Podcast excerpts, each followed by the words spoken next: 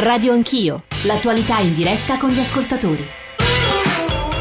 9.34, Radio 1, Radio Anch'io, Giorgio Zanchini al microfono. Chi colpiranno i tagli? Quali settori potrebbero soffrire di più? Ora uso un'espressione erronea, sbagliata, semplicistica, ma insomma la preoccupazione è grande, lo rileviamo anche dalle, dalle mail, dagli sms, dalle telefonate che ci stanno arrivando, anche la consapevolezza forse della necessità di tagliare altrettanto grande. Leggevo adesso tutti i post sul nostro profilo su Facebook, anche tutto il mondo privato eh, questa persino eccessiva contrapposizione col mondo pubblico che chiedevano licenziamenti, chiedevano tagli, denunciavano sprechi. 800 05 00 01 è il nostro numero verde per intervenire, 335 699 2949 per i vostri sms, per i vostri whatsapp, radio anch'io, chiocciolarai.it per i messaggi di posta elettronica. Qui accanto a me in studio a Saxa Rubra c'è il professor Luciano Inna che molto ha scritto, è un economista, molto scritto su spending review, su pubblica amministrazione. Riprenderei con lui le ultime telefonate che mi pare toccare toccassero entrambi il tema dei comuni, sprechi, consumi. Sì, eh, i comuni, è stato detto anche in trasmissione prima, sono oltre 8.000. Eh, abbiamo alcuni comuni che sono piccolissimi, 36 abitanti più piccoli di, di un condominio. La domanda da porsi è, è questa la dimensione organizzativa giusta?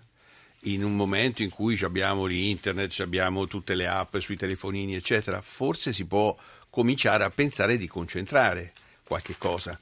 Per carità, poi dopo... Tipo i sei comuni di Ischia, ad esempio. Eh, quell'esempio comune di Ischia è tipico, insomma. Allora, eh, noi come Consiglio di Scienze Sociali abbiamo fatto uno studio e abbiamo detto che eh, teoricamente un comune dovrebbe essere almeno di 100.000 abitanti. Eh, eh, so. Così ammazzi mezzo eh, paese. ma no, no, non ammazzi, garantendo un, un livello di servizio. Noi oggi abbiamo comuni anche molto piccoli, però poi o i servizi sono a scavalco o non ci sono proprio, o vengono affidati al privato, a terzi, quindi alla fine dobbiamo garantire una qualità certo, ai cittadini. Ora, 100.000, ehm, sbaglierò i numeri, vuol dire tagliare Siena e Lecce.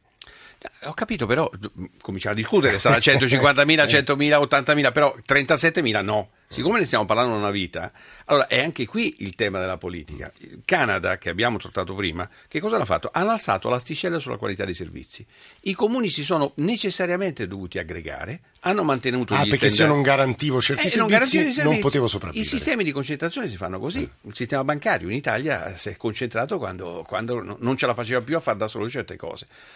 Nella fase 2 eh, qualcuno ha perso la, la bandierina, insomma, ma eh, è, noi abbiamo dei, un comune, un municipio di Roma è più grande di Milano, insomma, qua forse stiamo parlando di cose diverse. Sotto la parola comune c'è sono altre due cose, poi altri ascoltatori e soprattutto Quindi, le voci perdoni, del però sì. su questo sicuramente su una spending review trasformativa, mm. eh, provincia eccetera, significa portare a casa dei risparmi, eh, aggregare delle funzioni, garantendo una qualità del servizio un pochino più alta. Mm-hmm. E non è detto che dobbiamo andare a casa le L'ascoltatore persone. diceva mi sembra di ascoltare gli stessi discorsi da vent'anni, lei invece fuori del rosso, cosiddetto fuori della diretta, mi diceva guardate qualcosa sta cambiando, tipo? Sì, qualcosa sta cambiando. Tanto l'opinione pubblica, non sono solamente gli addetti ai lavori che parlano di queste cose. E quindi cominciamo a vedere che la gente ne parla sugli autobus e, e questo è importante, cioè, cioè si riscopre la res pubblica. Noi siamo rimasti sudditi. Per cui quello che fa governo, politici, eccetera, non tocca le, il cittadino. Invece qui si la scopriamo nel fare... momento in cui però ci sta eh, arrivando cioè, la mannaia eh, addosso. Lo so, lo so. Eh. Beh, purtroppo l'ha scoperto prima. Non abbiamo fatto la rivoluzione francese, quindi noi siamo La comunicazione su... di queste è cose. È fondamentale. Eh, nel libro che scrissi a suo tempo ho provato a fare il decalogo delle, delle regole d'oro della spending review. Uno di questi era capire, far capire bene alla gente che cosa si sta facendo e alimentare i risultati con il resoconto dei risultati. Cioè oggi diciamo devono fare il 3%, ma è previsto un, un, report dei vari ministeri per capire che cosa hanno trasformato, quali saranno i vantaggi di breve Alla di fine arriviamo, lungo. mi pare, professore, sempre al tema della trasparenza. Ricordo che Eh, Bobbio, in. Bobbio in un aurolibretto scriveva una delle promesse mancate della democrazia contemporanea, la capacità di essere trasparente su tutto e dalle cose che abbiamo ascoltato stamane, dalle sue parole, rileviamo che su questo su questo devo dire nodo siamo ancora deboli. Eh, ci sono due ascoltatori. Po- di posso nu- intervenire sì. su questo? La trasparenza è stata vissuta da noi come una concessione del principe al suddito, invece è un diritto del Eh, cittadino. bravo. E questo, se non capiamo sta Questa cosa, siamo fuori. storia, qui riandiamo alla nostra storia. E prima di ascoltare le due voci, vi dicevo, le due interviste su sanità e istruzione, vorrei sentire Angelo da Torino e Alfonso da Olbia. Angelo, buongiorno. Buongiorno, grazie della- dell'occasione stamattina. Voglio arrivare subito al dunque. Eh, lavoro- lavoravo nella portineria di un grande ospedale Sì. e ogni dieci anni, cinque anni si fa una gara d'appalto una gara d'appalto che 12 anni fa circa eh, è costata 1.300.000 euro, quest'anno 600.000 euro. Ha vinto una ditta con 600.000 euro, eh, differentemente dalle altre ditte che hanno comunque eh, fatto un prezzo sulle 900.000. Sì. Cinque ditte, una con, questo, con questa um, cifra bassa, le altre quattro più o meno tutte si equivalevano. E co- come mai hanno fatto questa cifra qua? Siamo praticamente eh, noi lavoratori da 6-18 anni Eh. ci hanno proposto 4 euro lorde Eh, certo. senza mutua, senza, e questa è la, rea- è la realtà. Cioè lei dice se qualche volta il risparmio significa veramente una violazione dei diritti minimi, sta dicendo lei. 4 euro lorde, non so lei, Eh, io non prendevo chissà cosa, ma, ma il problema è senza mutua, senza maggiorazioni nel, No, nei non- festivi, non- non nei campa, notturni, vive. in un ospedale che è aperto 24 ore No, su è- 24 e in più senza la garanzia del posto fisso lì, nel senso che Sì, sì, non no, si no, faceva un ragione. contratto con la ditta e ti potevano mettere Sì, dove ma- ma volevano. una storia sacrosanta quella che ci ha raccontato, anzi una, una protesta e un'indignazione sacrosanta da quello che capisco ovviamente. Alfonso da Olbia, buongiorno, Salve, buongiorno. che ci dice? Allora saluto i suoi ospiti e complimenti ancora per la trasmissione. Guardi, io chiamo da una realtà... È un agente di detto- polizia lei? Sì, guardi, io sono agente di polizia e me ne faccio vanto perché ho la divisa veramente cucita addosso, perché il mio lavoro lo faccio con entusiasmo e senso del dovere, perché deve essere prerogativa numero uno, secondo me, per chi fa questo tipo di mestiere. Guardi, io appartengo a una specialità nautica, io faccio parte della squadra nautica di Olbia. Sì. Quindi non so quanti ascoltatori e quante persone, magari i suoi ospiti, sono al corrente che abbiamo delle moto d'acqua, degli acquascooter polizia, che sono praticamente dei mezzi con cui facciamo gli interventi eh, veramente eh, risolutivi in tante situazioni. Ecco, il nostro ufficio, le faccio presente, che è praticamente oggetto di spending review da parte del Ministero. Sì. Eh, il mio senso del dovere mi porta ovviamente a dire che la- quando si devono usare le forbici in un tipo di situazione del genere, eh, mi metto veramente dall'altra parte della- del- di chi deve decidere sulle nostre sorti, però eh, è fondamentale veramente avere la- il- il lume del capire veramente in fondo di che cosa si sta tagliando e di cosa si parla. Perché quando io veramente mi sento di dire dice lode a chi ha voluto questi mezzi e dotarci di questi mezzi, ha veramente visto giusto in quanto i diportisti, le persone che incontreranno... Ma non credo che vi taglieranno i mezzi però, scusi Alfonso. No, no, infatti si sta, è tutto oggetto da parte dei nostri sindacalisti di incontri Eh, certo. ed ha ragione il Presidente del Consiglio a dire che eh, non si può parlare di scioperi o di cose che chiaramente non ci dovrebbero riguardare, perché in questo momento molto particolare dovremmo essere i primi ovviamente a dare un esempio di compattezza. Però la preoccupazione è tanta. lei però ovviamente, guardi, io le dico, durante l'alluvione che c'è stata Certo. ad Olbia, e me lo lasci veramente dire, quando abbiamo degli operatori di cui si parla di tagli e di cui io veramente ne sono in, in prima persona coinvolto in una situazione del genere, parliamo anche di tragedie in cui sono Eh, morte 19 persone, sì, eh, so. io penso che chi ha il dovere di decidere di affrontare certe situazioni deve andare a guardare veramente sul campo quali Guardi sono Alfonso, la sua voce, la sua e telefonata, il suo intervento è benvenuto come quello degli altri perché professor Inna mi pare che insomma, il senso di questa trasmissione stia emergendo anche nella difficoltà perché poi ci sono temi veri, vere vite, quando vai a tagliare questo viene fuori. E par- parliamo della vita delle persone qui, eh. Per questo è Eh, difficile. che non hanno colpa, perché se qualcosa non funziona non è quel povero Cristo che è il terminale che lavora, ma, ma forse è il modello organizzativo, la politica, eccetera. Questo senza fare qualunquismo. Mm, no, mi, volevo ricollegarmi al discorso dei mezzi che diceva adesso il nostro agente.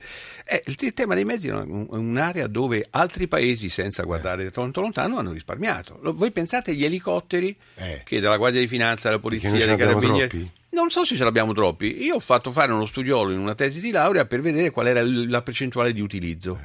Eh Beh, nessuno erano saturati. Eh, cioè, ognuno lo utilizzava una percentuale molto bassa.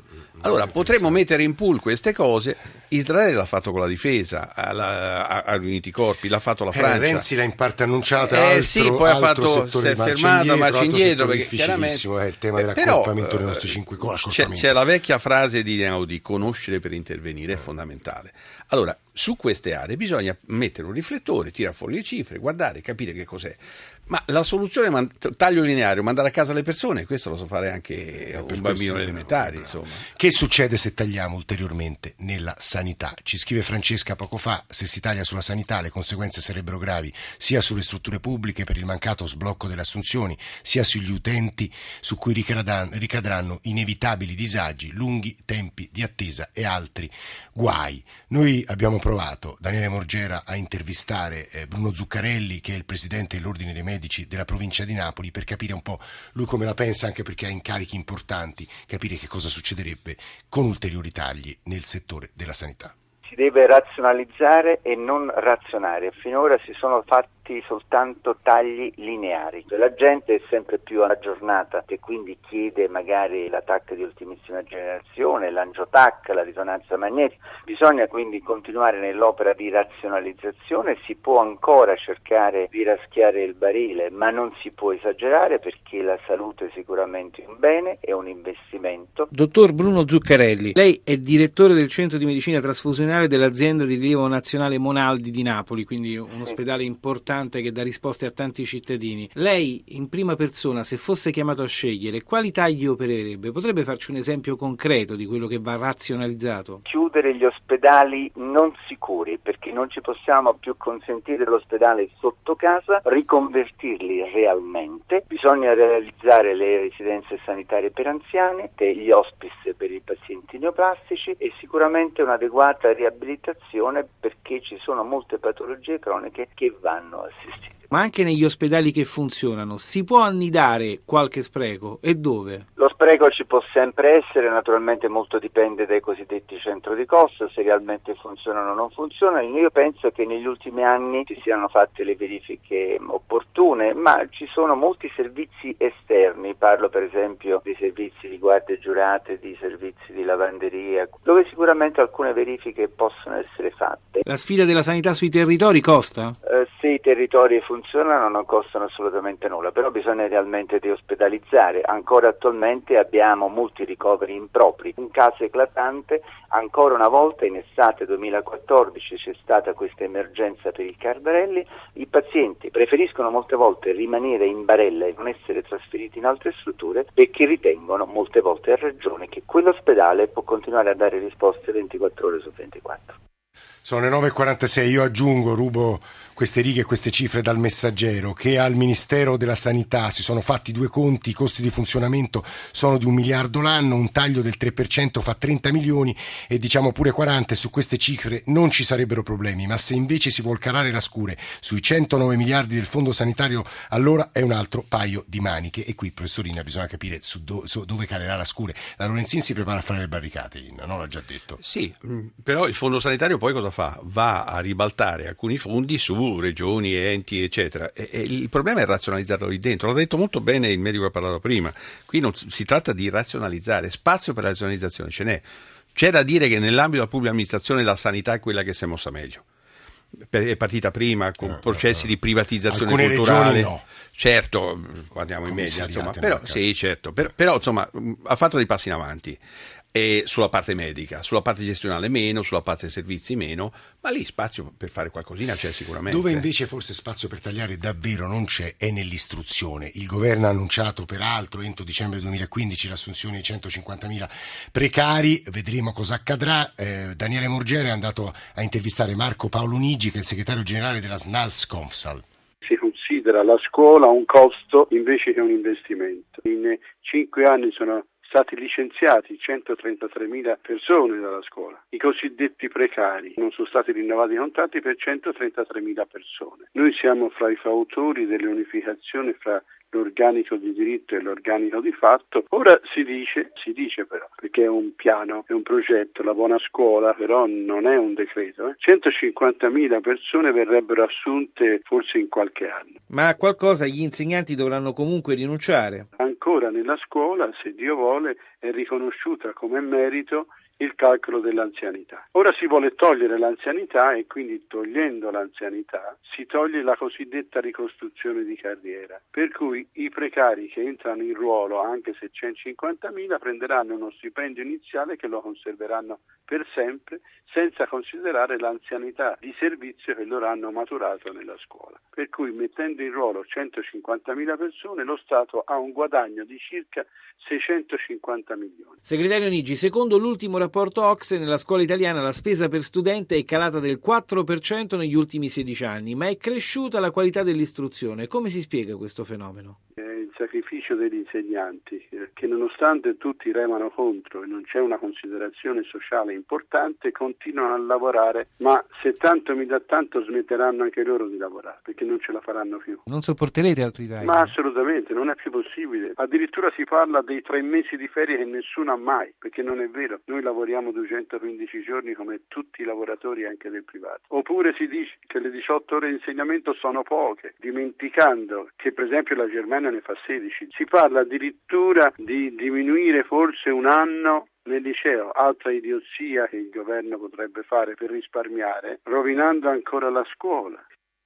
Quello che mi dispiace, se posso usare questa espressione, professore, è che tra i nostri ascoltatori poi si maturi una specie di divisione, di contrapposizione tra chi lavora nel mondo del privato e chi lavora nel mondo del pubblico. Perché come sentono, ad esempio, le sue considerazioni sugli elicotteri o subito dopo eh, chi, la della Guardia Costiera che ha chiamato comincia a dire sono pieni di privilegi che noi nel privato ci sogniamo. E, e quando si va a tagliare, certo il paese dovrebbe essere un po' più coeso, un po' più, capisco che sia molto difficile, eh, professorina. No, dunque, le, le, tecniche di riduzione sono tipiche dell'economia d'azienda, adesso senza parlare difficile. Eh, quando qualche grande azienda che fabbrica automobili nel Piemonte l'ha fatto a fine anni 70, eh. le brigate rosse hanno ucciso i capi progetti interni. Allora, dire che quando si va a razionalizzare vai a toccare delle situazioni, dei nervi fortemente sensibili. Il privato, avendo il, diciamo, il, profitto come elemento di misurazione, se fai profitto rimani sul mercato, se no esci. Il eh. pubblico non ce l'ha questo, questo indicatore, ha un, diciamo, un, profitto sociale, passatemi l'espressione, la ricchezza sociale che crea, che non è facile da misurare. Allora, questa, vedere il privato con gli occhi del pubblico o viceversa, secondo me è sbagliato. Sono due cose, due realtà completamente diverse con delle tecniche di, diverse anche di gestione.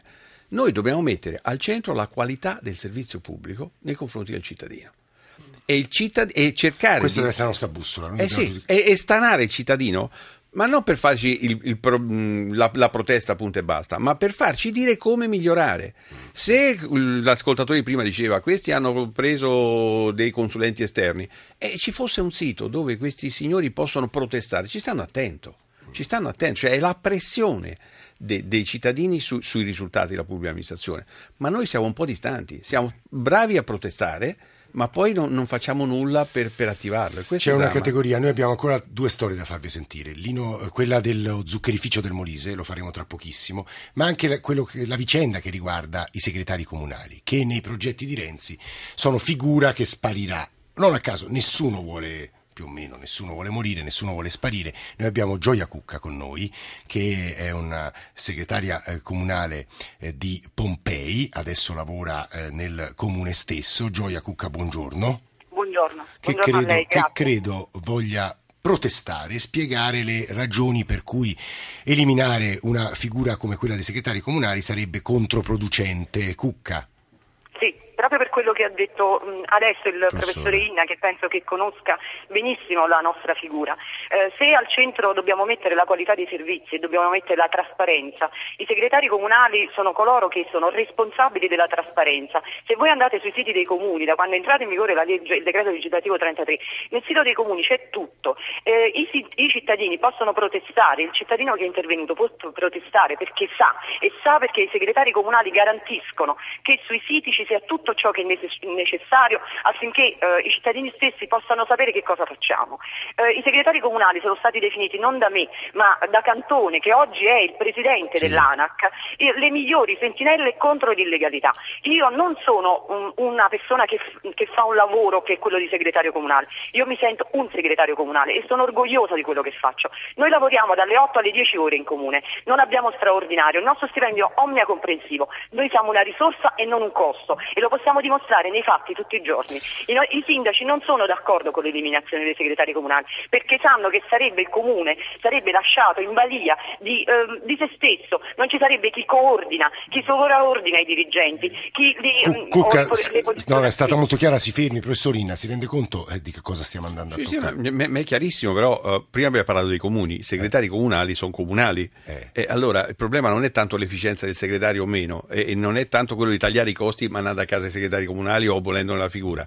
Il problema è la struttura organizzativa a monte. Se abbiamo troppi comuni e, e qualcosa non funziona, È lì il tema. Cioè capito? noi potremo conservare i segretari comunali avendo meno comuni. Eh, sì, naturalmente poi ne avremo anche di meno, questo è ovvio, però sem- lo- lo- l'ha detto molto bene lei prima, il faro è la qualità dei servizi e coinvolgendo i, i cittadini nel migliorare questa qualità.